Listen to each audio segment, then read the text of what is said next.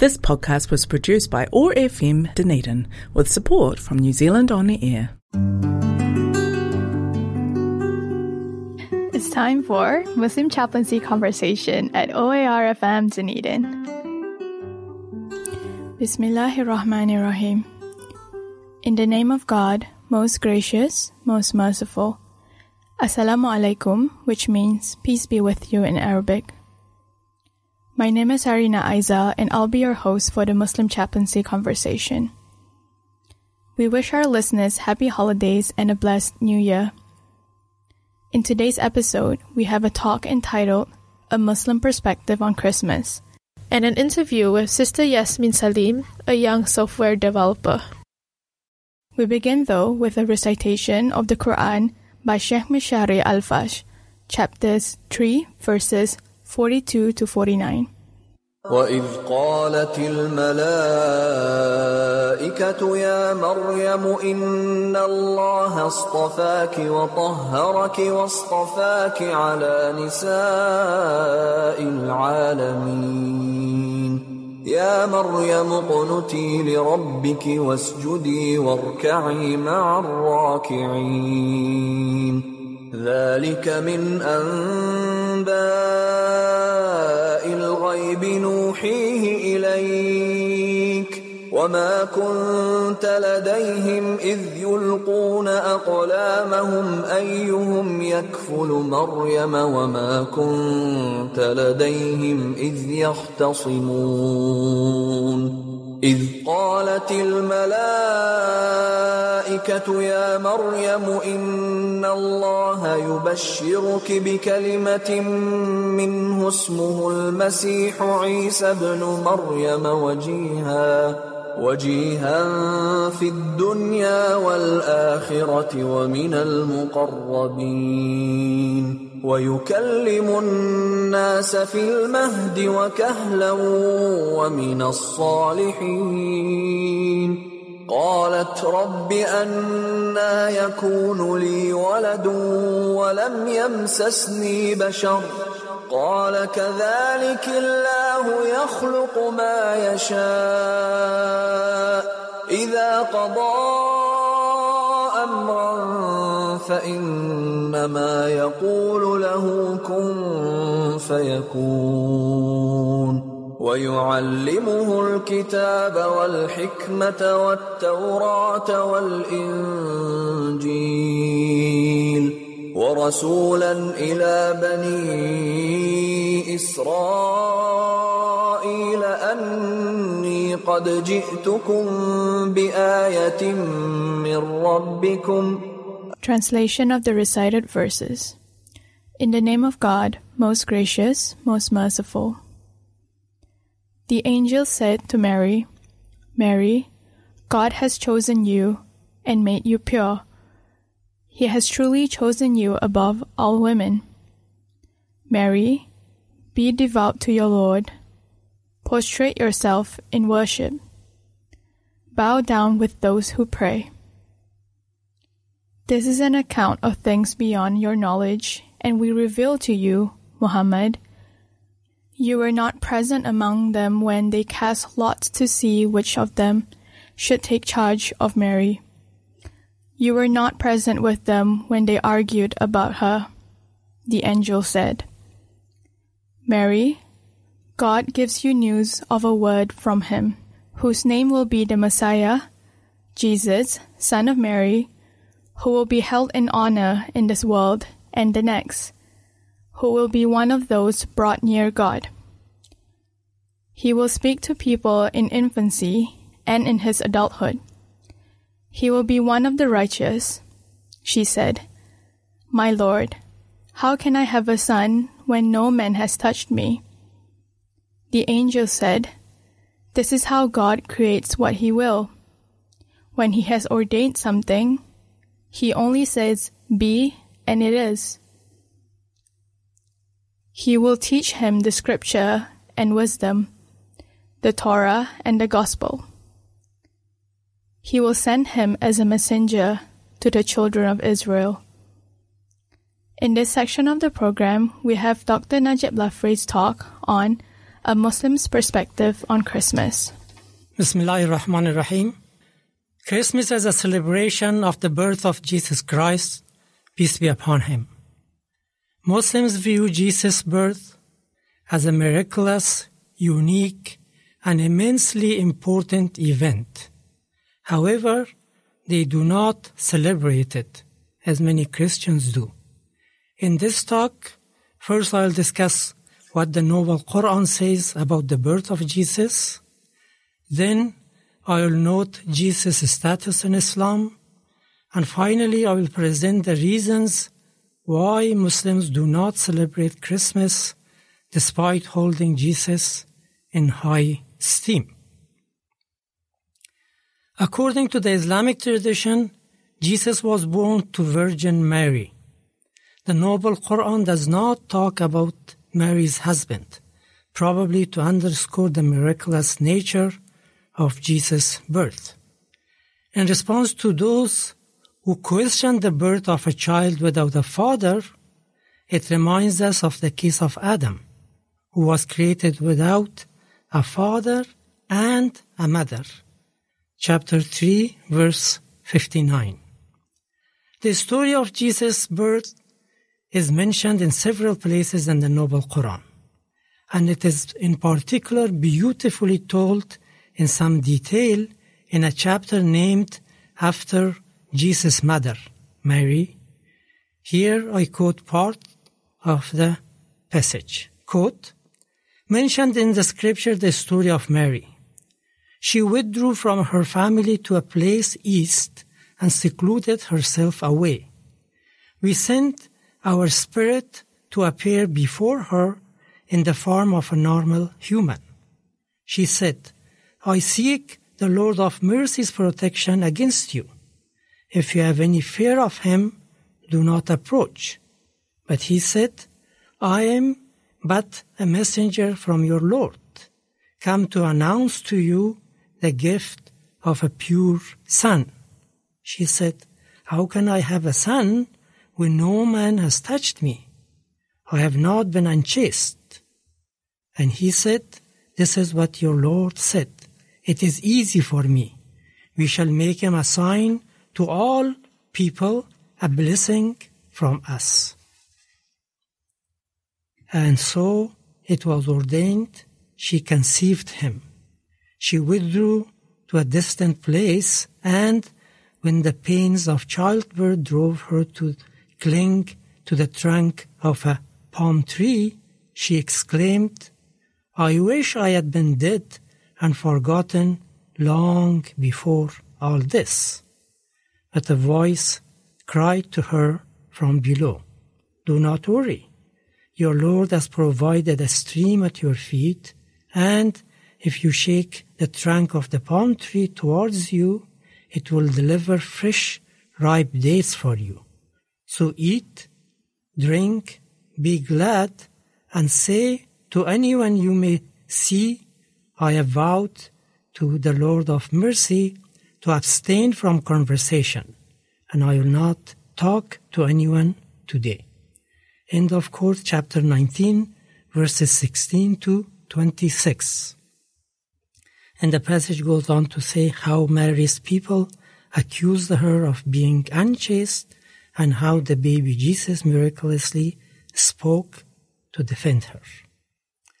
Jesus' unique and miraculous birth was a sign of him being the chosen one to guide his people to the right path. It marked a new phase in human history. Judaism had become too obsessed with minute details of law, losing sight of the spiritual significance of religion. Thus, Jesus is quoted to have said, quote, I have brought you wisdom. I have come to clear up some of your differences for you. Be mindful of God. In Arabic, fattaqullah. Be God conscious, be God fearing, be pious, and obey me. God is my Lord and your Lord serve Him. This is the straight path. Chapter 43, verse 63. He is also quoted to have said, and I have come to confirm the truth of the Torah which preceded me, and to make some things lawful to you which used to be forbidden. I have come to you as a sign from your Lord. Be mindful of God. Fattaqullah. Chapter 3, verse 50. To convince the people of the truth of his claim, God allowed Jesus to perform miracles. The Quran mentions some of his miracles in his own words. I quote, I have come to you with a sign from my Lord. I will make the shape of a bird for you out of clay, then breathe into it, and with God's permission, it will become a real bird. I will heal the blind and the leper, and bring the dead back to life with God's permission. I'll tell you what you may eat and what you may store up in your houses. There truly is a sign for you in this if you are believers. Chapter 3, verse 49. Jesus, peace be upon him, seems to have a unique position in the Noble Quran. He is not only described as a messenger of God, but like Prophet Muhammad, peace be upon him, also as a mercy of God. Chapter 19, verse 21. And unlike other messengers, he is described as God's Word. Chapter 3, verse 45, chapter 4, verse 171. A spirit from God. Chapter 4, verse 171. And as a sign from God. Chapter 21, verse 90, 91, and chapter 23, verse 50. Muslims respect, love, and revere Jesus. They do not associate any divinity to him, though. The Noble Quran notes those who say God is the Messiah, son of Mary, have defied the truth. The Messiah himself said, quote, Children of Israel, worship God, my Lord and your Lord. End of quote. If anyone associates others with God, God will forbid him from garden, the hell will be his home. Chapter 5, verse 72. This is based on the Quranic doctrine which says, Say, He is God, the one and only, God the eternal. He begot no one, nor was he begotten, and no one is comparable to him. Chapter 112. Now, about the celebration of Christmas, in Muslim majority countries where large groups of local Christians live, like Lebanon, Palestine, and Egypt, some Muslims do join their Christian neighbors in a celebration. Other than that, only here and there we may find small groups of Muslims uh, not minding to celebrate Christmas. Overwhelming majority of Muslims, though, do not celebrate it. Various reasons can be noted. As I mentioned in one of my earlier talks, some Muslims are against the celebration of any occasion that was not celebrated at the time of the Prophet Muhammad, peace be upon him, even his own birthday. Furthermore, they refer to a hadith saying of the Prophet Muhammad, which notes that the two Islamic Eids, the festivities taking place at the end of the fasting month and on the occasion of the pilgrimage to Mecca, have replaced all past religious celebrations for the Muslims.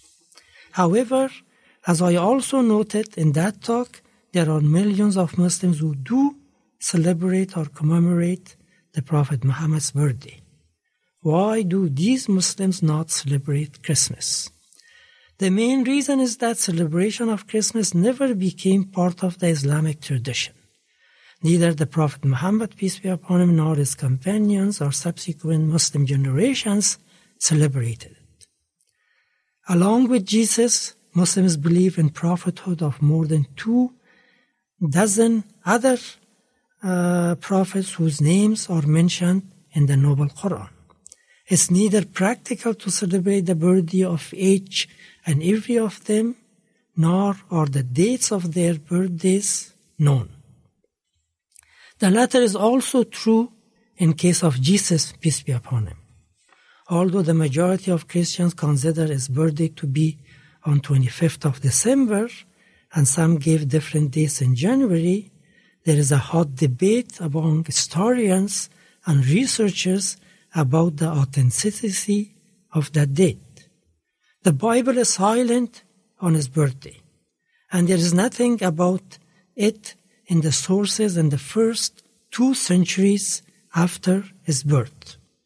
According to an Australian scholar uh, of early Christianity and Anglican priest, I quote, finally in about 200 of the Common Era, a Christian teacher in Egypt makes reference to the date Jesus was born.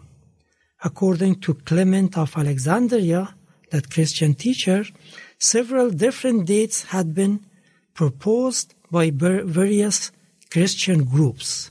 Surprisingly as it may seem, Clement doesn't mention December 25 at all.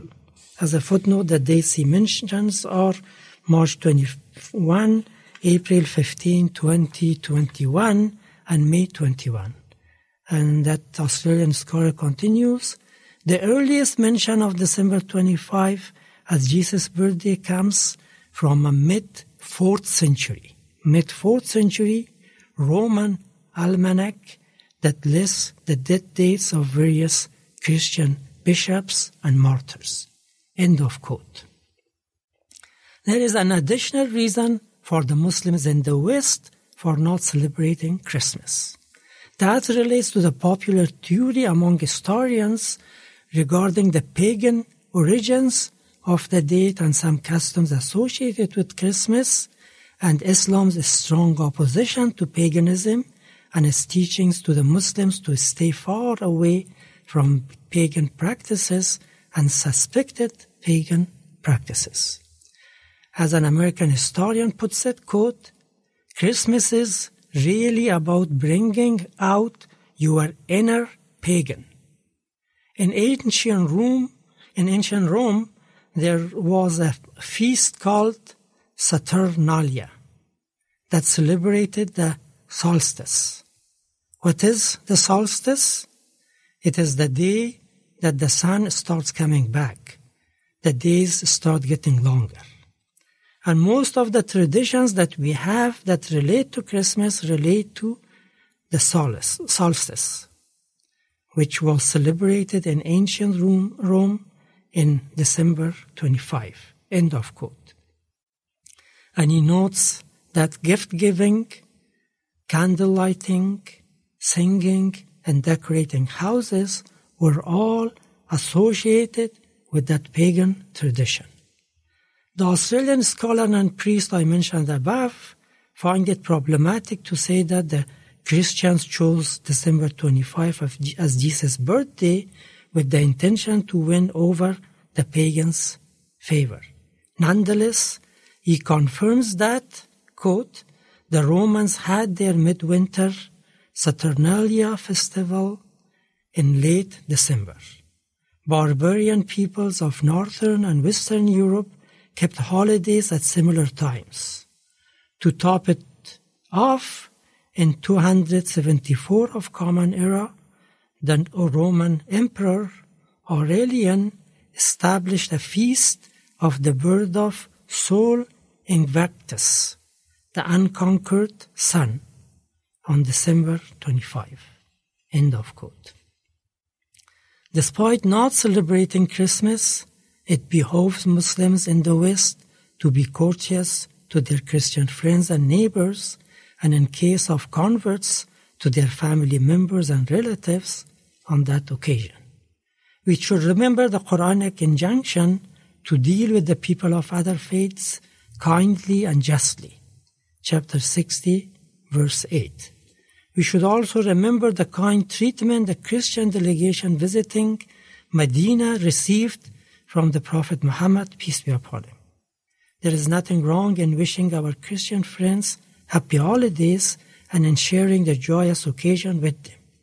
We can even attend Christmas parties, but making clear that Our participation is for their happiness, our family and friend, and not a celebration of the occasion. Exchanging gifts is a tradition of the Prophet Muhammad, peace be upon him.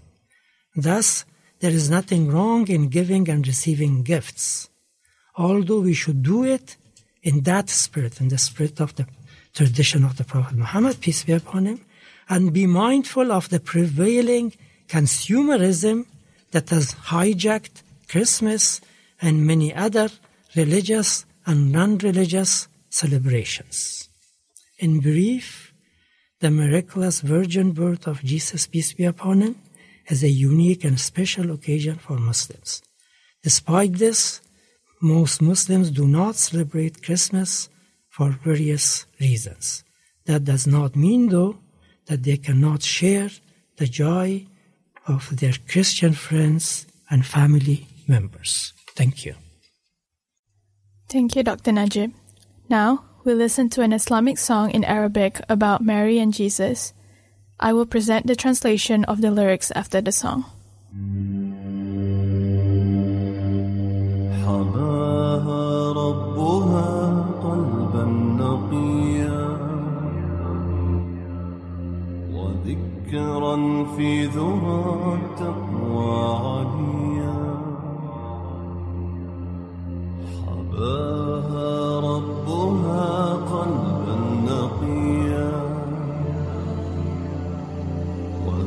وذكرا في ذرى التقوى عليا.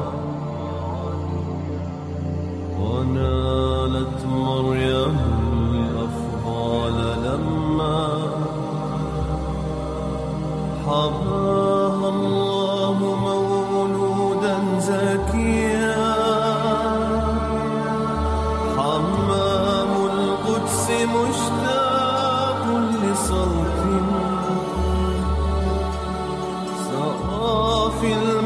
المسجد الأقصى شجيا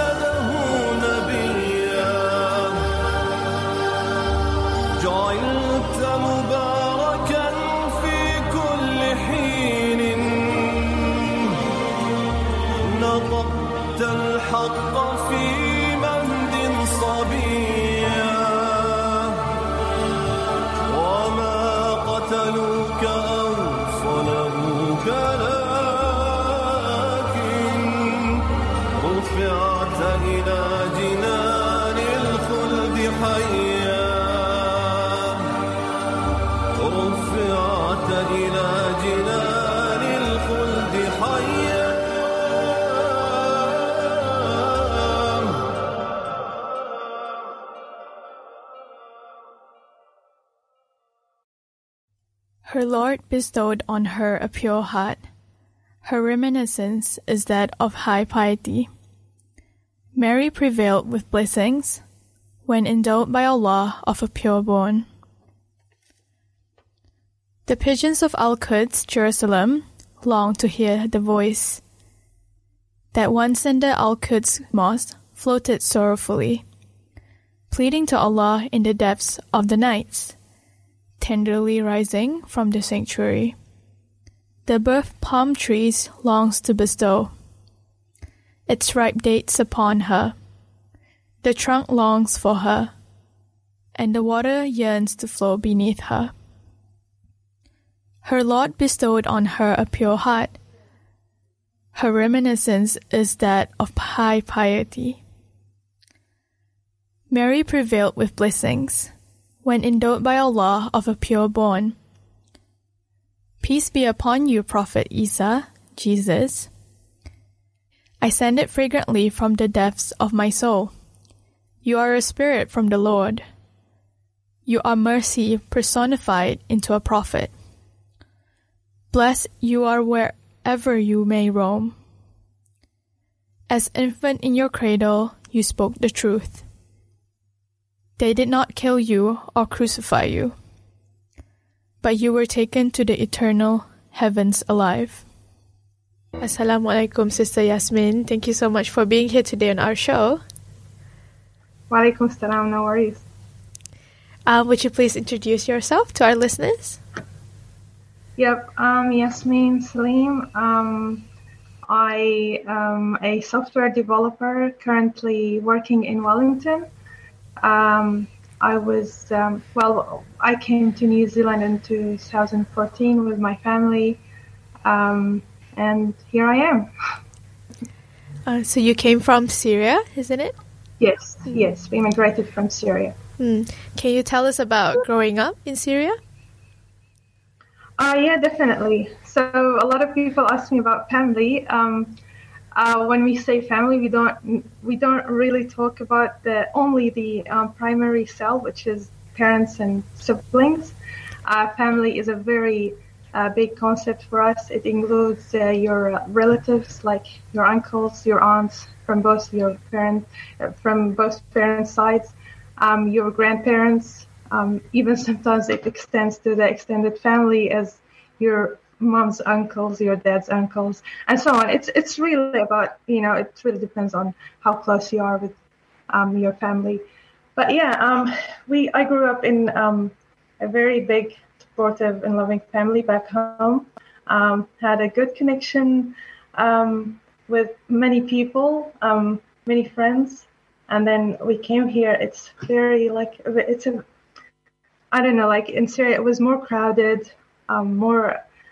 I guess here it's more diverse because in Syria, you know, really it's mainly people are from Syria, but here it's more diverse. Um, you get to meet people from different cultures and different backgrounds. Um, so yeah, um, yeah. How many siblings do you have? I have uh, I have uh, two sisters and one brother. Yeah and uh, there's my parents. So um, my parents and my sister, one of my sisters live in Dunedin, um, and then me and my brother and sister live in Wellington. Uh, my two sisters are a pharmacist, and my brother is a lawyer, um, and I am uh, a software developer. Yes. Yeah, my my mom used to be a pharmacist when she was in Syria, and my dad uh, used to be a doctor, a gynecologist. Mm, Yeah. That's so cool. A lot of them are in the medical fields. Yes, I'm the black dog, the black sheep of the family. Which is so cool as well. Um, yeah, um, all good. Yeah. uh, can you tell us about going to school in Syria? How was that like? Um,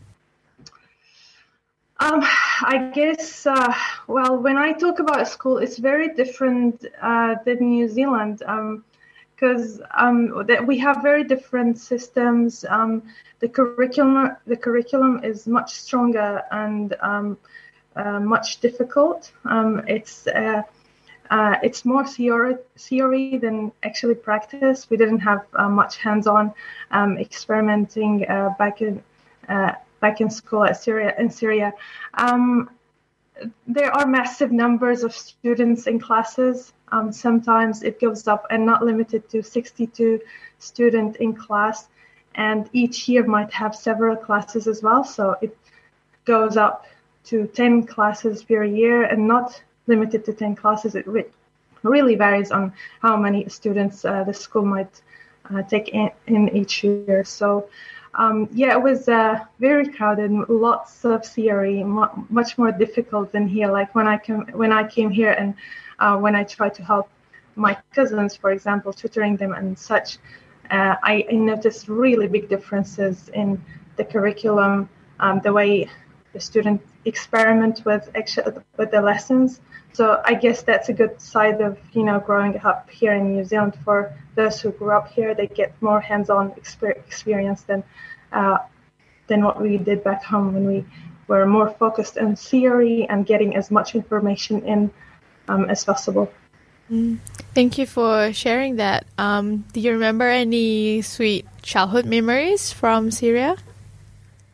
Uh, yeah, well, that question really, I, I really had to ponder a lot about this question because it's really hard to pick one or two memories. Um, but I guess the sweetest ones were when we would get heavy falls of snow and at winter, and and we would stay up all night, like praying, please God, make it like block the roads with um, the snow so we can skip school the next day. Or if we have a relative over we like we would be like please please block the roads so they don't travel and they can stay in longer.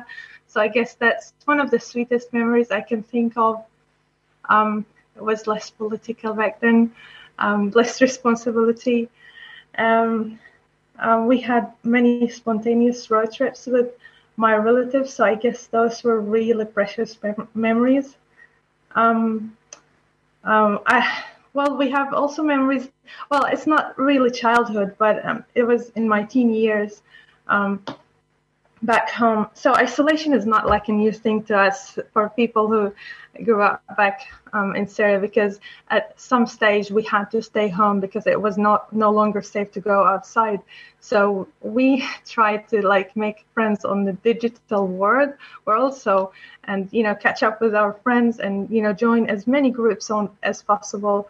Um, I guess we did um, develop few friendships, new friendships online and. Uh, uh, we figured out ways to just enjoy our times while while being while staying at home. So um, when COVID hit and isolation came, we're like, oh, that's not new.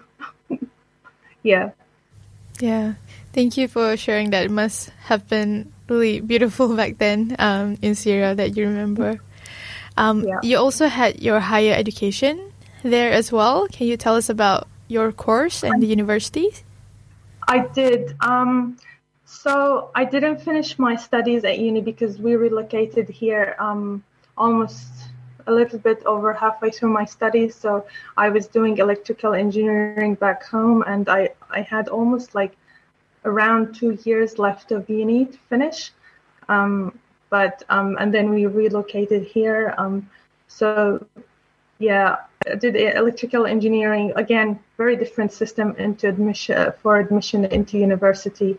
Uh, it's very much, I, I would say it's uh, a bit similar to the French system where your points um, will um, um, point you to the direction of your future study or future career. Um, so, uh, yeah, uh, students are scored based on their last year of high school and um, they get like the um, and national exams held on uh, across the country uh, on the same day on the on the same dates, and um, according to how many points you score or um, marks you get, uh, you get admitted to university. So I did electric, ended up doing electrical engineering. Um, I enjoyed the math side and physics side, side to it, but as I said, because we didn't have much hands-on exper- experiment uh, experimental side at school, it was quite difficult to get into the mindset uh, the mindset of a an, an electrical engineer. So yeah. Mm. And how many years did you study before you left to New Zealand? Um, around three years. Can't really remember three and a half or something like that. Yeah. Mm. Can you share with us the journey to come to New Zealand from Syria? Uh, yeah. So uh, my uncle, well, two of my uncles were here in New Zealand before we decided to come here. Uh, they have um, encouraged us like to apply and come to New Zealand because uh, they had only positive experiences here. Um, it was uh, more secure, um, like uh, safe, uh, friendly, uh, accepting, peaceful, um, and it's very like secluded and tucked away from the world's drama and you know uh, yeah so we we decided to come here and um, we applied uh, we waited for for a while and then uh, once we get approved we um, just booked our tickets and came here. My uncles were very supportive honestly.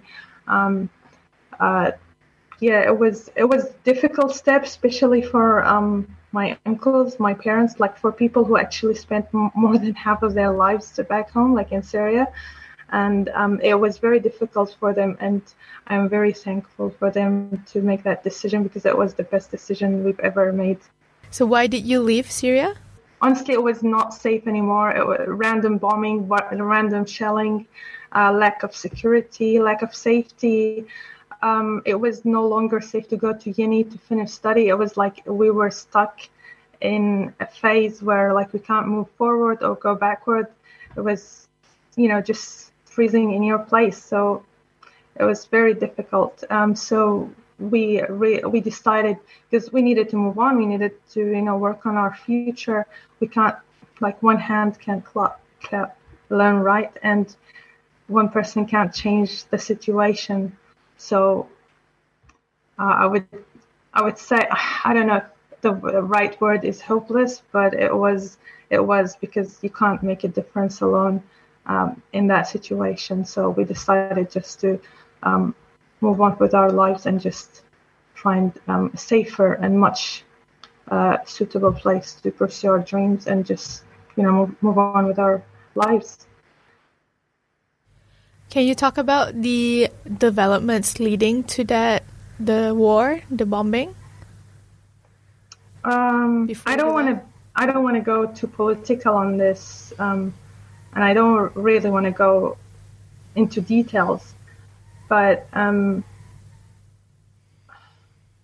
yeah, I'd, I'd rather not really talk about the details of and politics. Um, I'm trying to avoid that. It just it just gives a lot of drama and a lot of headache.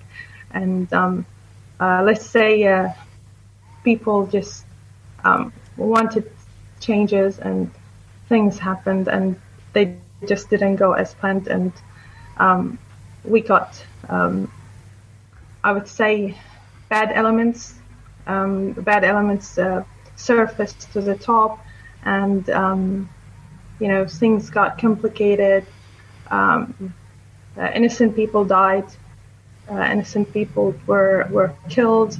Um, so many people lost um, their homes um, their families um, their future.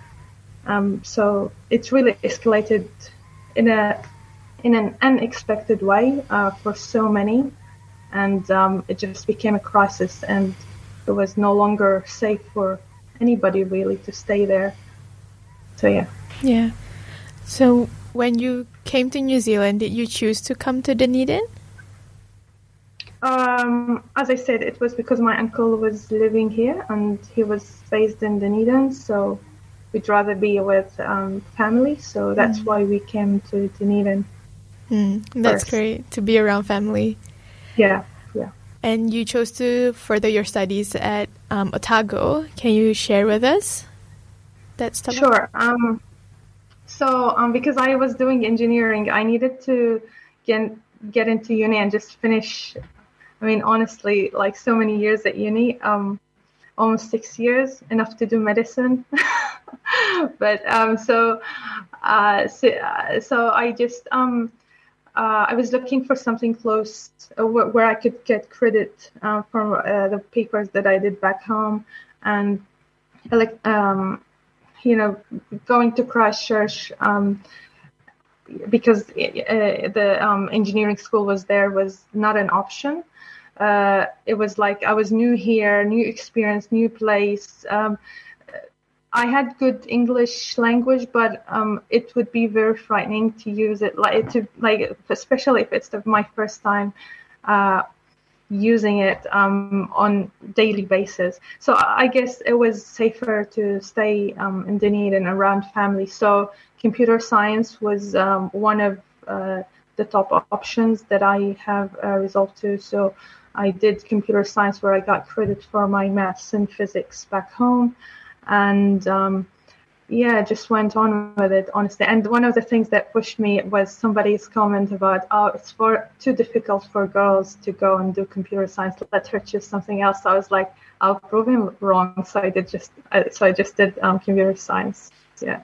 That's amazing, and like, look at where you are now. You know, you're working in that field. It's, yeah. all, it's, it's all thanks to Allah. Alhamdulillah. Yeah. yeah. Mm. Um, what are some of the challenges you faced when you were adjusting to a new society? Uh, um, uh, to be honest, uh, like nothing comes to mind at the moment, but I guess I had to take my time to um, come out of my shell, you know, because I wasn't sure how to deal with um, people from different cultures so I had to uh, pace myself and, you know, just, um, you know, taking things slowly, take things in slowly and uh, try to understand people more. And I think I came across as a very, very, very intro, uh, um, introverted person, but I was just, you know, figuring out how to deal uh, with uh, new culture and new people. I didn't want to come across as rude or somebody who forces her views or you know you know I, I i felt as a guest for a very long time. So i didn't want to be that rude guest that just you know intrudes into your house and try you know to enforce their habits and uh, ideas and ideologies. So uh, i would say i hid a lot of my true self uh, just to fit in. Um, uh, i guess uh, the english language the Kiwi accent was not really uh, was not something easy to deal with, um, especially for somebody who's learned most of her English from, um, know, mainstream ma- mainstream um, uh, U.S. Um, content and BBC. So I was more accustomed to hearing the American accent, and I know that there are so many accents there, but you know the mainstream one and the English accent. Um, on the BBC. So yeah. Yeah, I can relate to that um, with the accents. Um, oh man, I had. It, oh, it's funny because I had to uh, play the um, the recorded lectures. I had to play them on a slower speed just so I can, you know, understand what the lecturer was saying. So it was, yeah, it was one of the challenges, I guess. Yeah, yeah there must have been a big struggle during your studies. Yeah, yeah, it was.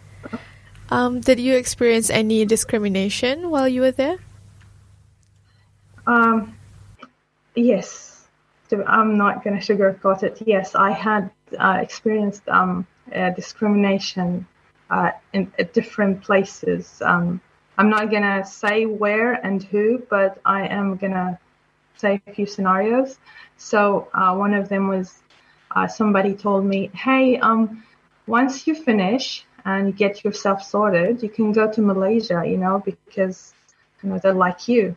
Um, and I was like, what? You know, it took me a while to understand what they were, you know, aiming for. They were like, you would fit in more there because they're more like you. I'm like, I, it was it was the first remark that I've heard, so I didn't really know how to react. So I just, I guess, I just, it was like I just shrugged it off and moved on. But it really it hangs in the back of my mind right now, and I regret not saying anything. But it was I would give myself an excuse because it was my first time, and I was not prepared to that kind of, you know, behavior. And there were several incidents um, after that, um, whether it's by passerbys um, who would say some random slurs like hey go back to your country under their breath i'm thinking that i didn't hear it or i didn't understand it. And some people would say those subtle jokes racist jokes um, like um, um, i don't know if i should say this but you can cut it off if it's inappropriate but somebody honestly once joked and said um, we were talking about immigrants and um, he was saying, "Oh, the boats that come to Australia," and he was like making jokes about this with illegal immigrants. I was like, "Well, you know, immigrants come by plane as well." And then he said, "Yeah, the the planes that you bomb." I was like, "Whoa, whoa!" That was like really, uh, that was no longer passive, you know. Um, and some people would comment like, "You Arabs," so I would give them a lecture but um, Muslims in general and Arabs' contribution to civilization. And I'm really, really astonished that some people, grown ups and adults, who are um, past their halfway their life experience and they still do not understand that civilization is not a product of one nation and one race, but rather a pot, a melting pot of civilizations from different races and different, um, uh, you know, nations so it was yeah I, I i did get those experiences. They were not pleasant but they made me a stronger person and now i know what to say to those ignorants. Mm. so you know careful out there. Yeah and thank you for sharing us about that. Um you know you shouldn't feel bad for not saying anything the first time. Now you know it happened a few times so you know what to say next. Yeah, mm, yeah to stand yeah. up for yourself. Yeah. Mm. Um, thank you so much, Yasmin. Um, can we also talk about your work experience in Syria? Did you have any? Uh, no, I didn't because I, I was just a student back home, so I was focused on just finishing my studies. Yeah. Um, and when you're in Dunedin, you you were a interpreter coordinator and program developer. Can you share with us about that? Um, you work at the Dunedin Hospital. Yes. So I started off as a. Uh, actually, it's it's something that I picked up as I was studying. I was like, oh, what skills do I have? How can I uh, contribute to the community, uh, whether it's you know the New Zealand community or the Muslim community? And then um, there was this um, ad on student jobs, so I just applied for an interpreted job because I you know I had two languages. I can I could speak fluently. Um, uh, so I um, yeah applied and I started uh, working as an interpreter in uh, 2016. And then later on in 2017, there was an opening for a um, the coordinator and the program developer of uh, the interpreter interpreting program. So I applied to that, and um, yeah, and and then I uh, started working with the hospital um, on developing the interpreter program to make it uh, to organize it uh, to provide a service where both the medical staff and the um, patients could trust. Um, so yeah, um, uh, I guess I'll just go into the details if you don't mind. Yeah. Um, we had we had um, around uh, 125 interpreters, and well, at that time, because I know they grew very like a lot, and now, and I know that they, they exceeded those numbers. Um, uh, we had uh, 125 interpreters, um, and we had we had uh, we could cater for 50 languages, um, with Arabic, Mandarin being the um, dominant ones, and then followed by uh, Spanish, Japanese, and Vietnamese. Uh, so, yeah, it was. We had it was very casual at the beginning, but then um, we, I decided to hold like orientation for new interpreters and developed a training program uh, based on really based on feedback I've heard the, around the community and uh, directly from some patients um, and from medical professionals. So um, yeah, we held some orientation um, sessions and then some training sessions that focused on the technical skills of the, the interpreters, um, specific behaviors in specific situations.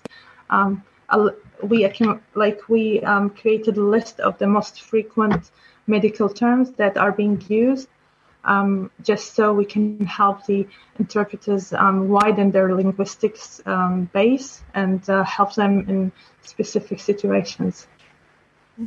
That's so cool. You know, um, it's definitely something that Dunedin needs um, because we're so multicultural. Um, what Yeah. were the kind of challenges that you faced as an interpreter?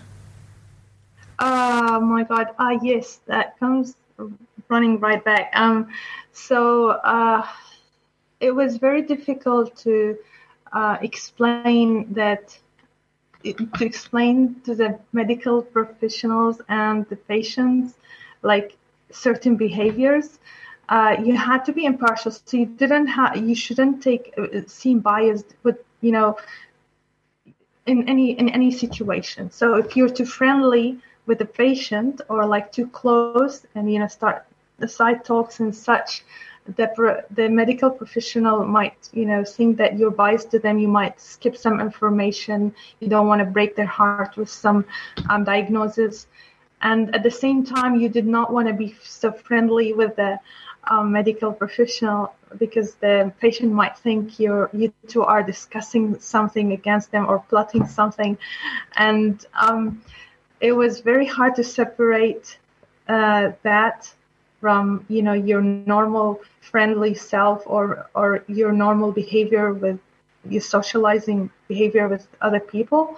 Um, it's also very difficult especially for people from my uh, from my culture, it was very difficult to explain that I have to behave in a certain way, and that doesn't mean that I'm being mean to you or I'm not acknowledging you or I'm not respecting you. It's just you know certain times, you know certain behavior, certain measures. It was very difficult to explain that. Um, some people took it to heart, and I might have been called mean sometimes, but honestly, it was very, very difficult to be strong and strict at the same time as being social and friendly. So I guess that was one of the most drastic um, challenges. Yeah, it must be hard to explain that you're being professional and I'm um, doing your Yes, job. Yeah. Yes, Hmm. yes, and you can't share your information, your contact information. Oh my God, it was, it was, yeah. Hmm. Um, what were the positive things that you experienced while working as an interpreter? Um, I guess, I, I guess for myself, um, it's really widened my horizon, uh, dealing with people from different cultures. Uh, because I wasn't only dealing with people from my culture, I also had to deal with patients who don't even speak English, where I had resorted to um, having, especially walk-in um, emergencies, where I had to use Google Translate and just you know be creative with it. Don't don't give them you know statements where they have to give you an answer you don't understand. Probably just type something where they can point to the correct option. Um, so I guess dealing with people from different cultures, I love learning about uh, new cultures, new languages.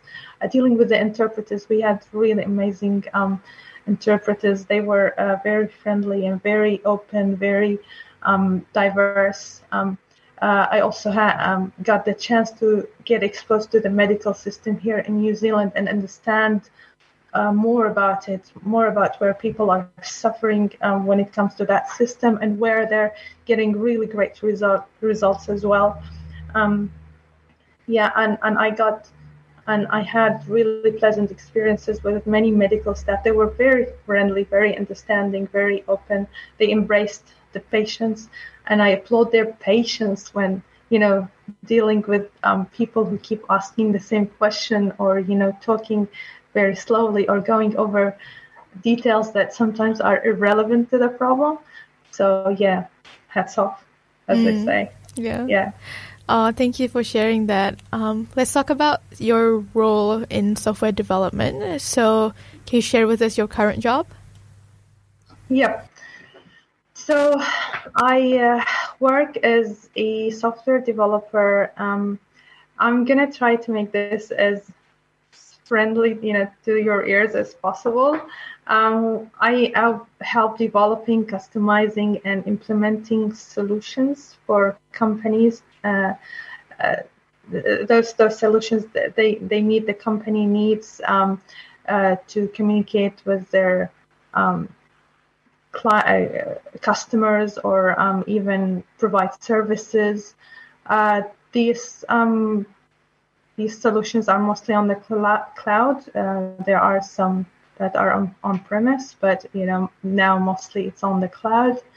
Um, uh, they help the companies make informed and quick decisions. Um, if you want to take an example of the work that uh, we did, um, you have the online citizenship application service, and you've got the online passport application service. So if you used any of these, or is, uh, if you are going to use any of these, um, those are examples of the solutions that we deliver. That's so cool. Um, let's talk about your community engagement. Do you do any volunteer work for the um, Syrian or Muslim communities? Um, I would have loved to, but honestly, I've been like, I felt that I've been always busy since I've got here, focusing on studying, uh, working, and, you know, just developing myself.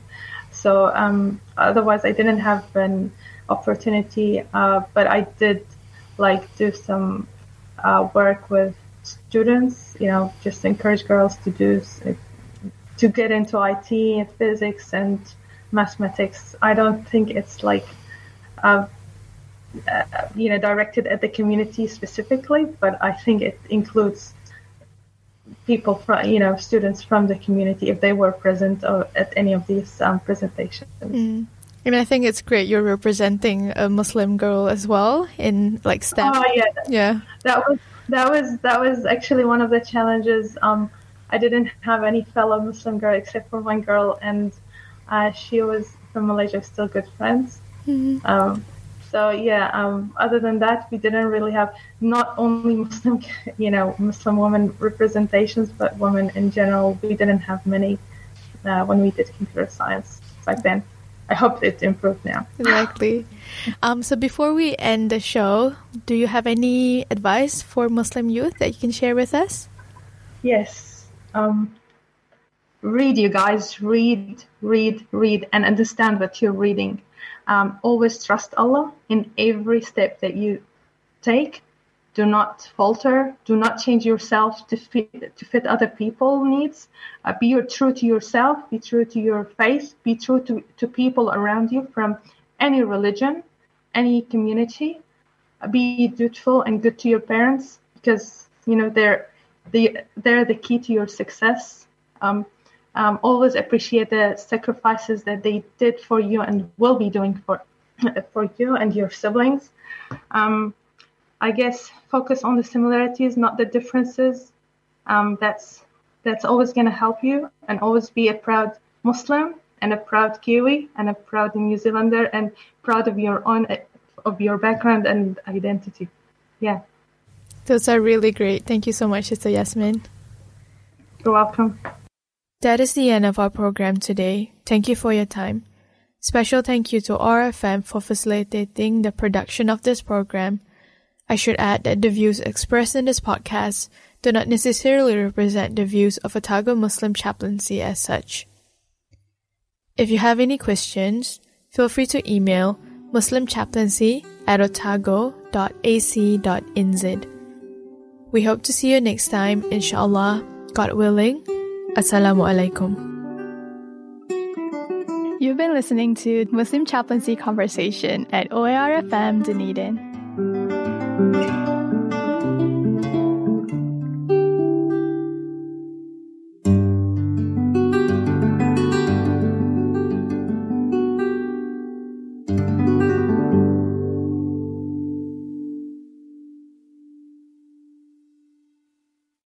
This podcast was produced by OARFM Dunedin with support from New Zealand On the Air.